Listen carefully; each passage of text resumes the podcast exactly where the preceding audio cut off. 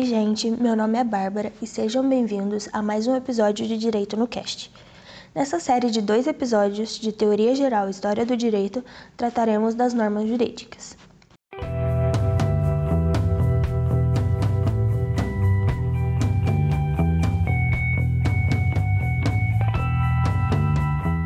Nesse primeiro episódio, falaremos sobre a classificação das normas e sobre as lacunas nas normas jurídicas.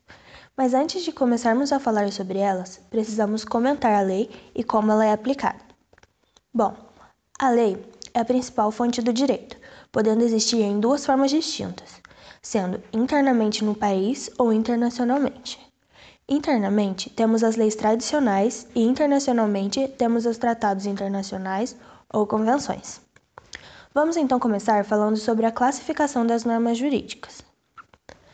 As normas jurídicas podem ser classificadas de três maneiras diferentes. A primeira as classifica de acordo com a hierarquia das normas, a segunda, de acordo com a natureza delas, e a terceira, de acordo com a esfera do poder que emanam. Vamos tratar de cada uma delas separadamente, ok? Então vamos lá. Classificação quanto à hierarquia das normas. No primeiro patamar encontram-se as normas constitucionais, ou seja, as normas que estão dispostas na Constituição Federal ou no mesmo patamar delas.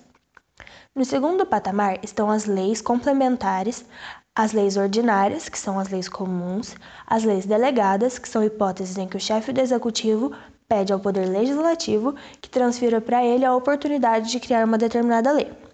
Também nesse patamar temos os decretos legislativos que são emitidos pelo poder legislativo, as resoluções, medidas provisórias, que também são bem conhecidas, entre outros. No terceiro patamar, temos os decretos regulamentares.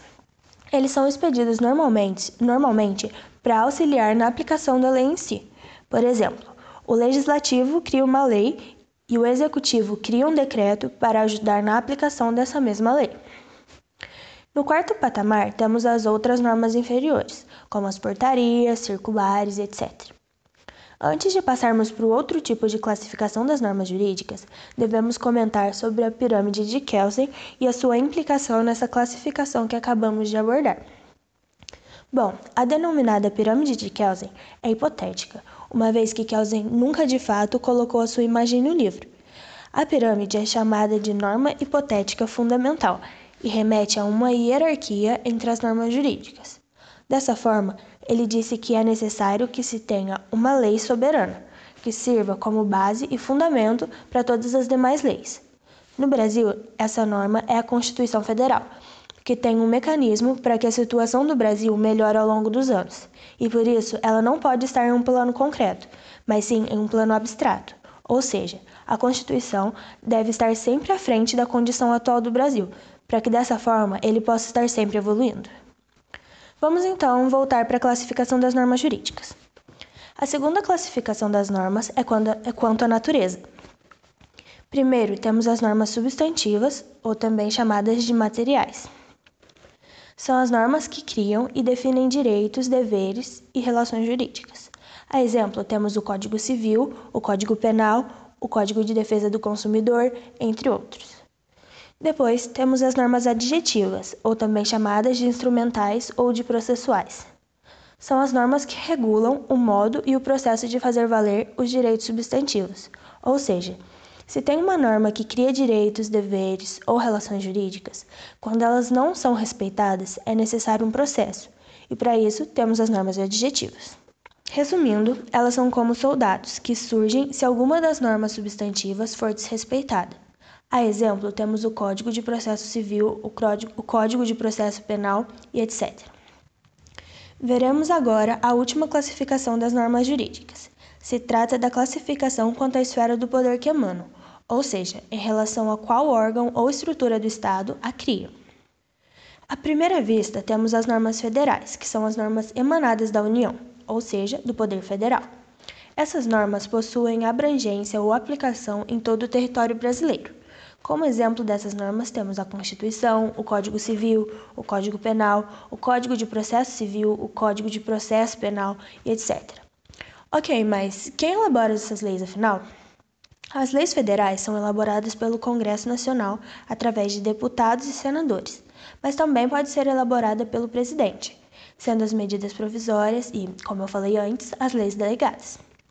Temos também as leis estaduais.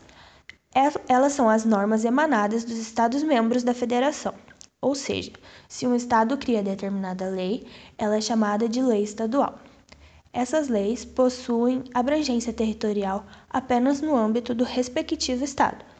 Como exemplo, podemos citar a Constituição Estadual de São Paulo e a Lei Estadual de São Paulo, chamada de Lei Antifum.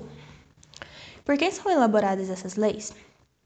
As leis estaduais são criadas pelo poder legislativo de cada estado da federação, através de deputados estaduais e governadores dos estados. Sim, cada estado tem um poder legislativo que recebe o nome de Assembleia Legislativa.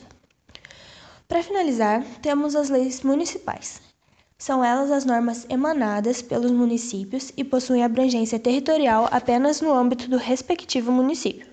A exemplo, temos a Lei Orgânica Municipal e o Plano Diretor, que define o rumo de desenvolvimento local. E essas leis, por quem são elaboradas? Bom, cada município possui uma casa legislativa chamada de Câmara de Vereadores.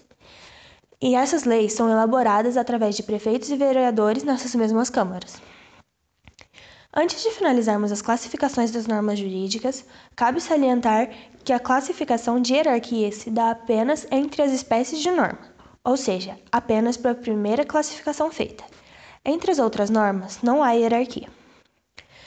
Bom, finalizamos o nosso primeiro assunto e agora falaremos sobre as lacunas nas normas jurídicas. As lacunas são fatos que não foram previstos pelas normas jurídicas, ou seja, as normas não conseguem e, de certa forma, nunca conseguirão dar conta de todos os fatos que ocorrem na sociedade e no meio social. Então, existirão casos sem previsão na norma jurídica. A doutrinadora Maria Helena Diniz classifica essas lacunas em três espécies. A primeira delas se trata da omissão normativa e diz respeito à ausência de lei para o caso concreto. A segunda espécie se trata da omissão ontológica. Nessa, a lei existe, mas ela não corresponde à finalidade social. Ou seja, a norma continua vigente, mas ela está desatualizada para o convívio social. Como exemplo disso, temos o casamento e a união estável.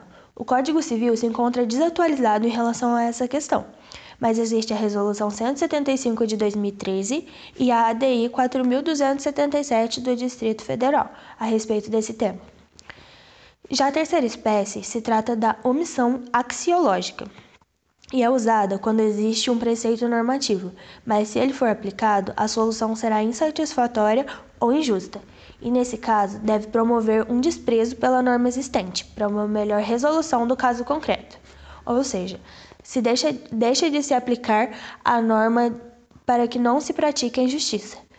Essa não aplicação da norma é chamada de omissão axiológica ou principiológica.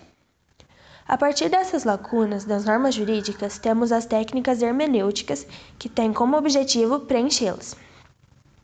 Ainda sobre o assunto, temos o artigo 4 da Lei de Introdução às Normas do Direito Brasileiro, que diz que, quando a lei for omissa, o juiz decidirá o caso de acordo com a analogia, os costumes e os princípios gerais do direito.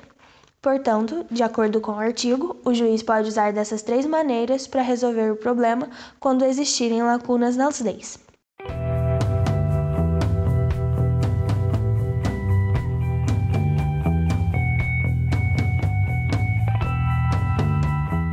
Bom, pessoal, essa foi a nossa primeira parte da série sobre normas jurídicas tratando das classificações e das lacunas encontradas nas leis. Espero ter ajudado e até breve.